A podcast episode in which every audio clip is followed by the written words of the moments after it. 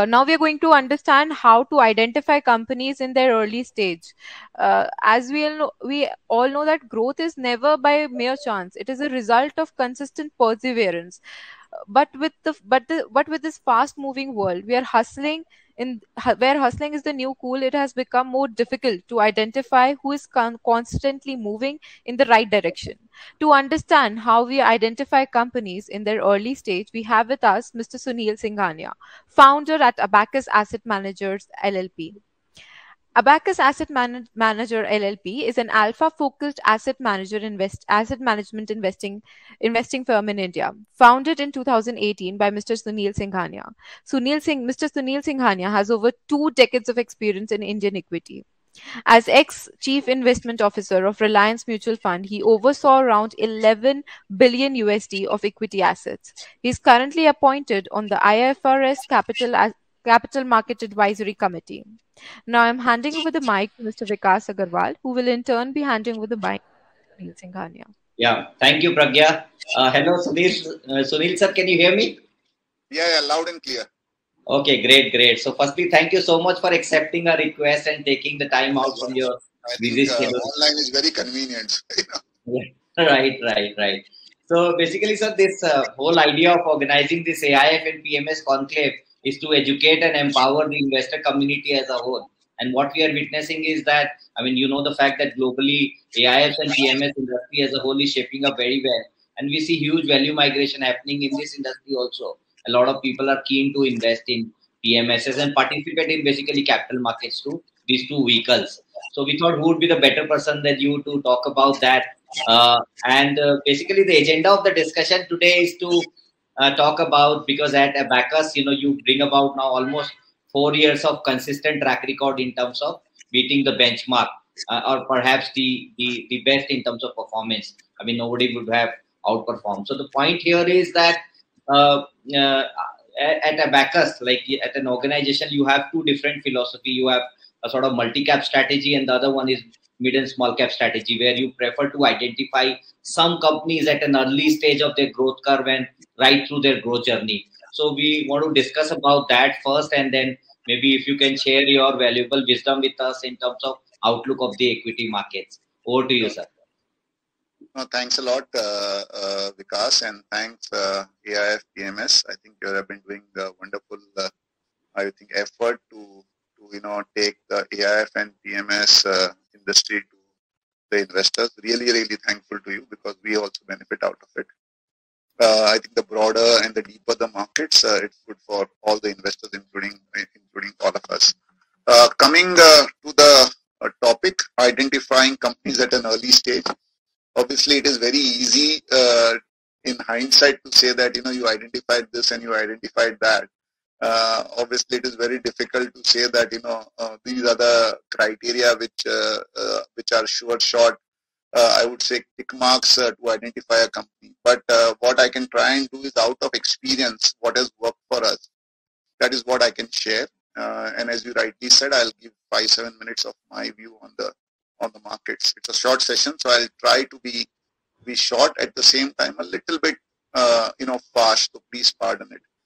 So see, one thing is whenever you are looking at equity, you have to look at the underlying economy and whether you are looking at mid cap, large cap, small cap, I think ultimately what you have to see is whether the underlying economy is growing. And more important is the, this uh, when you are looking at the mid and small cap or the broader economy. Uh, you know, so I think uh, coming uh, first is that India offers an economy which is growing quite meaningful. You know, it took us 60 years since 1947 uh, to 2007 to reach a trillion dollar in economy the second trillion happened in nine years. The third trillion happened in six years. So in uh, 75 years, we have reached $3 trillion in economy, and that was the kind of wealth which was created by equity investors. The next 3 trillion will take only 7 to 8 years. So the wealth which we have created cumulatively in the last 75 years will be created in the next 7 to 8 years. I think why this is important is twofold. One is the outlook on equity market is very positive. And when $3 trillion of wealth is going to be created, the opportunity available to companies, entrepreneurs across sectors is immense. So it is very, very important that this growing economy is one tick mark when you look at companies, even small companies. Second is India offers a very diverse economy. We are not like Russia, which used to be only oil and gas, or Brazil, which used to be only commodity, or China, I call it only PSUs. I think India has presence in IT, pharma, manufacturing, auto, uh, digital, you know, cement, infra, utilities. We are very, very diverse. And I always say this, you know, India grows because of entrepreneurs and despite the government. We have so many listed companies and so many companies getting listed year after year. I think what it does is it ensures that one, the growth rate in the economy is very vibrant. It's not dependent on a few groups. It's, you know, thousands and lakhs and crores of entrepreneurs. Second is an investor. You keep on getting uh, opportunities every year to invest in new entrepreneurs, new sectors, new themes, which again is very, very important, particularly if you want to identify company at an early stage. The third most important thing is that we are an economy and a, and a country where we have a young population. And therefore aspiration level and the uh, and the you know the the kind of consumption which we are looking at is very different. You know, uh, when I was young, we used to get two or three shirts during Diwali and that was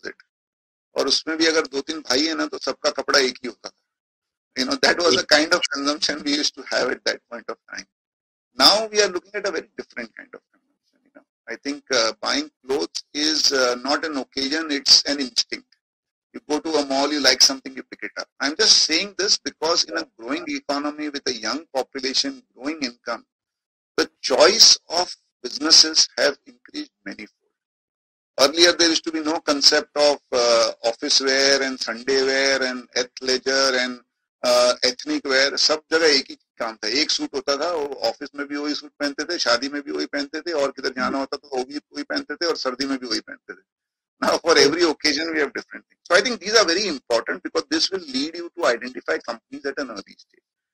The other thing is uh, entrepreneurship in India is flourishing. So even when I was doing CA, the options used to be, chalo, koi achhi company mein job karo.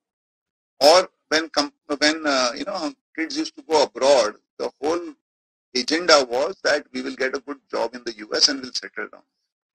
Now it is very different. I think young kids are uh, studying. Obviously, a lot of them would go into employment, but many of them now want to become entrepreneurs startup culture is there, entrepreneurship is there. And I think that would again mean that there is an opportunity to invest in these budding entrepreneurs. Other thing is the risk-taking ability has increased. You know, earlier, again, the young guys wanted stability. And that was largely because we grew out of a very middle-class background. You know, when we got our independence, our fathers and forefathers used to focus only on roti, kapda and makan. Okay, you know, family ke liye food mil jaye, अच्छे कपड़े मिल जाए और एक रहने का घर. Now that is taken care of, and therefore the young guys have that uh, risk-taking ability to get into businesses, and which is again, you know, that is going to lead for us to have opportunity to invest at an early stage. And along with this risk-taking ability is also coming the availability of risk capital. So this whole concept of angel funding, family offices, venture fund, PE funds, international international funds, local funds, they are all available. You know, uh, so many startups get funded. We have TV shows where they are getting funded.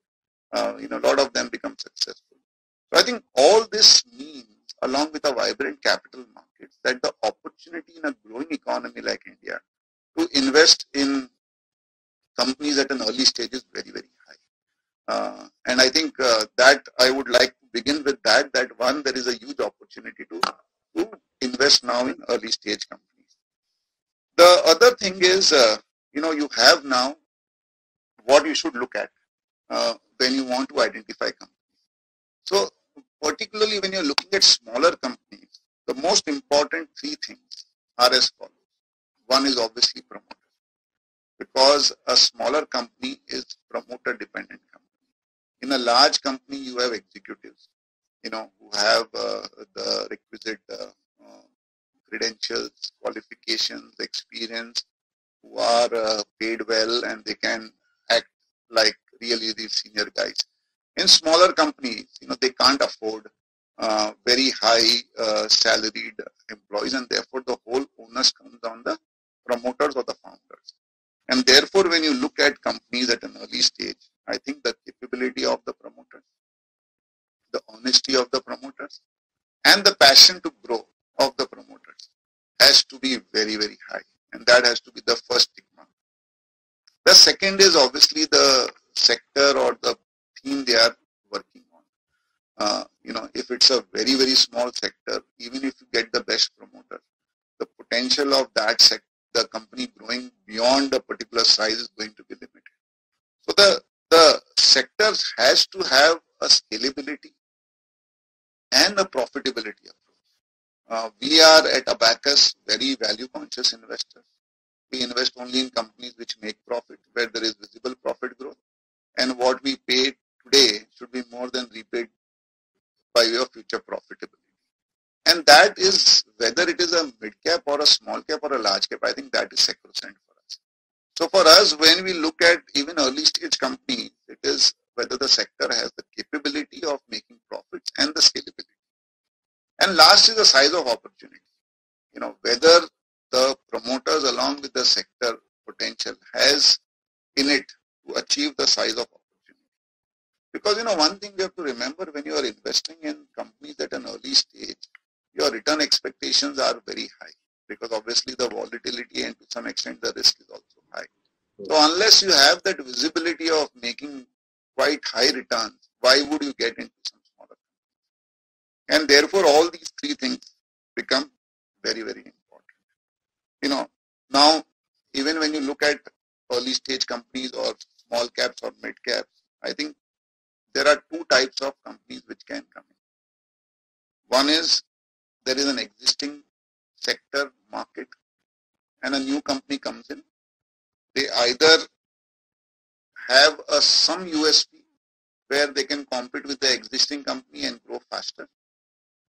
The other option is that you know you start a new business which has never been thought by anyone and you create that business.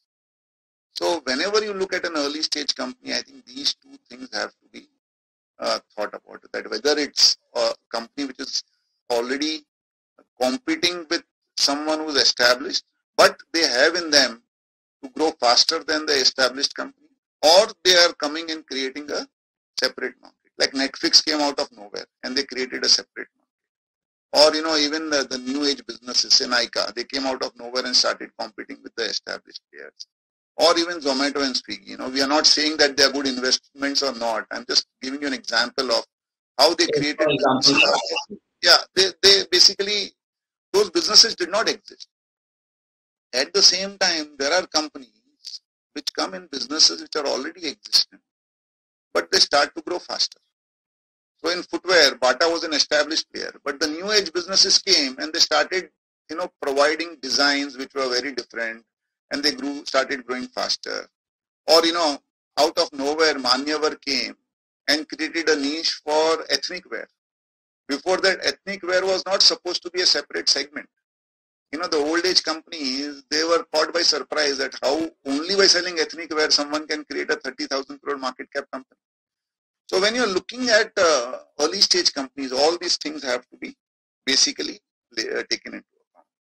and as I said, you know, India is a growing economy. There are a lot of new sectors coming in. And some of the, the recent successes, you know, I mentioned ethnic wear, been a recent success. It started small. Innerwear company like Page Industries, they started small.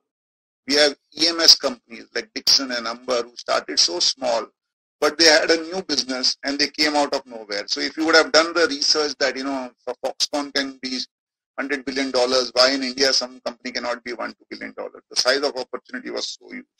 Or even in tech and pharma, you know, you come out with a niche uh, tech solution or a niche pharma play. You know, you you basically work on a niche therapy.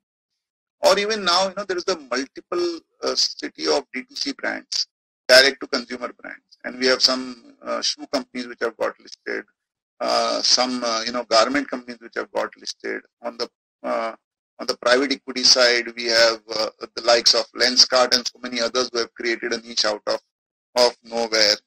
You have fintech companies which have come up. You know, it was supposed to be uh, the uh, you know the finance was supposed to be done in the old age manner, but there are now so many companies which are which are only on digital platform. You know, and the and the likes of Zerodha and all, they created uh, businesses out of nowhere last two three years. You know, it was it's a kind of fintech. And then you have also some new age uh, companies which are trying their luck, like uh, you know EV plays or drone plays and so on and so forth. So I think in short, whenever we look at uh, companies uh, at an early stage, all these characteristics have to be there. You know, um, uh, so there is an opportunity definitely in India because it's a growing economy, it's a diverse economy, there is a lot of entrepreneurship. But when you look at it, you have to look at promoters, uh, the sector scalability and the size of opportunity. This would be the prerequisites. Now, how do you basically identify? So, few things which we which have worked for us. Obviously, first is whenever you look at a smaller company, and uh, you know you basically look at it and say whether this can really give you disproportionate return. I think the first thing which we look at is disbelief. Uh, what do you believe, and what does the market not believe? Because where there is disbelief, things really, really work well if you go right.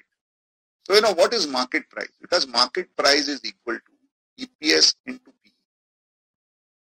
EPS is the profitability of the company, P is the perception. If only profitability increases, you will make returns in line with the profit growth. But if profitability increases along with perception, you have a multi-bagger. So suppose if there's a company which doubles its profit and where the P also gets double, the stock price will become 4x. So I think things where there is disbelief are things which are, at least when we look at it, uh, we see that where there is disbelief and where we believe that things can be much better than what the market is looking at. Second uh, thing which we look at when we say the scalability and the size of opportunity is whether at some point of time in the distant future, the profit of the company can be equal to the current market. So, you know, long back we had a huge stake in Bajaj Finance. You know, the market cap at that point of time when we started buying when I was in Reliance Mutual Fund was five, six hundred crore rupees only. Yeah, less than thousand crores. Yeah. Yeah. And at that point of time, our view was that in four years, this company will make 500 crores of net profit. So technically, sometime in the very near future, we were looking at one piece. Uh, you know, obviously we sold also early, so it's one of the regrets also. But what I'm yeah. trying to say is market cap at some point of time should be equal to the PAT as far as the company is concerned. A lot of times, you know, companies uh, expand a lot and they have huge uh, non-cash uh, uh, expense items like depreciation so another good way of looking at it is cash earnings of the company. You know, uh, rather than looking at EPS, whether can you look at the cash earnings of the company and then relate it to the market cap and the size of opportunity. So if you come across companies where you know the cash earnings is very high, that means the companies are going to sustain. And then you know if you have one good year, you will have a huge opportunity. The other thing which we look at is how much is already being spent on capex.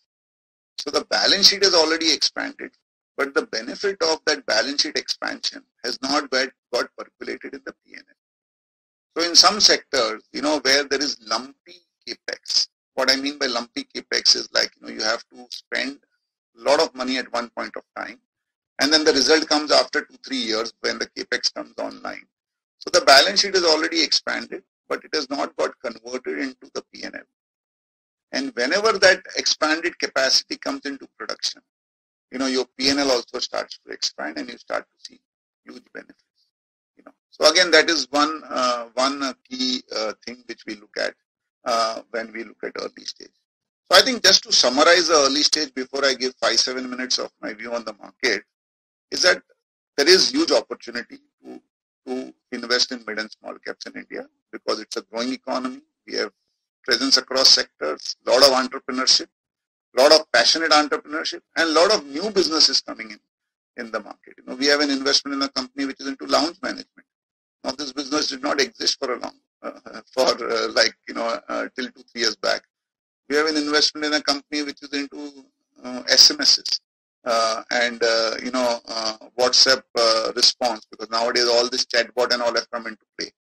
This businesses did not exist four, five years back. Now you have that. So, you know, with this growing economy and a changing economy and the disruptive, I would say, sectors which are coming up, the potential is huge. But from our side, we only invest in profitable companies. So a lot of these new age businesses, even if they are very exciting at an early stage, uh, we frankly stay away from it because we don't understand those businesses. So this would be my take on uh, on uh, companies at an early stage. Coming to the markets and the yeah, economy. outlook of the market. So, uh, so I'll, I'll, I'll give my perspective not more than five, seven minutes because I'm very sure other guests have also already given uh, quite a bit of their thought and, uh, you know, more often than not, uh, some of these thoughts would be similar. But uh, uh, coming straight, I think the global economy, according to us, the second half of 23 would be much better than what it has been over the last, you know, at least 18 months. And our uh, uh, the confidence is because of the following reasons. One is inflation, which had shot up post the Russia-Ukraine war, is now definitely inching down. And just to give you a small example, suppose the inflation index in May 2021 was 100. In May 22, it became 120 because post the Russia-Ukraine conflict, all commodities, whether it was metals or energy or you know uh, uh, food, everything shot up. There we have already seen massive correction. You know, oil from 130 is down to 80, metals are down 30, 40 percent. Uh, you know, food prices are back to normalcy. And by base effect, uh, as of May, June 23, even if the current prices sustain, inflation in the US should be almost non-existent. And therefore, I think interest rates our view is that they've already peaked. And second half, we should start to see uh, a, a, view coming up of even interest rates being uh, reduced rather than increased. Uh, we saw some upheaval uh, even in the first quarter because of uh, what happened to the Silicon Valley Bank and other regional banks and also Credit Suisse. But interestingly, it happened in May. And May, all global markets ended positive after falling very sharply in the first 10, 15 days of the month. You know, in fact, Nasdaq went up six, seven percent for the month. Yields in the U.S. and rising yields was a reason why Silicon Valley Bank failed. It did not uh, fail because of uh, bad lending. It uh, failed because of uh, mark to market on uh, yields going up. Two-year yields from 5% fell to 3.75%. 10-year yield from 4% fell to almost 3.35%. They've inched up a little bit now, but they're still significantly lower than where they were. And interestingly, India, which normally goes uh, in a tailspin when something happens. So, you know, you always have this that when the world sneezes, India goes into a coma. In 2008, when Lehman happened, currency depreciated by 30% almost overnight. Yield shot up majorly. The same thing happened in 2013. But this time, after the Silicon Valley Bank issue, we in fact have rupee which is appreciated from 83 to almost 82. Our yields are down from 7.4% to 7.2%. And in fact, post that, foreigners have become more positive on India than negative. And we have started to see small flows, but positive flows after a long, long time. Uh, RBI has already taken the call of, uh, uh, you know, uh, at least temporarily uh, stopping the interest rate increase thing, and that is also being reflected. Lastly, from the global side, I think we had a very strict China zero COVID policy, which was slowing down uh, global growth. We have seen the reversal of it. The impact of it is still not being felt, but it is expected that even Chinese economy, which had the growth had fallen to 2 3%, should now start to grow at 5 6%, which again would be helping hand as far as the global uh, uh, GDP growth is concerned. So all in all, I think 23 is going to be positive uh, compared to where we were as far as the world is concerned. From India's perspective, India benefited out of the four Ds. One is democracy. I think the world realized that if it's a, not a democracy, then something which happened in Russia or something which can happen in China is also a possibility. So funds are now moving more towards the democratic countries. Second is the demographics. I mentioned, I touched upon this a little early, uh, earlier also. We have a median age of 29 years. It is going to be around 30 at least for the next 20 years. And that presents India to be one of the most resilient in terms of uh, GDP growth. Third is uh, the domestic economy. So in 2022, the world was debating whether they will grow at 0% or negative growth. In India, the debate was whether we'll grow at 6% or 7%. And I think that was a great debate to have. Uh, and India ended up growing at 6.3%. And even the outlook for the next two years is pretty decent. Last is the digital economy. We lag massively in terms of physical infrastructure.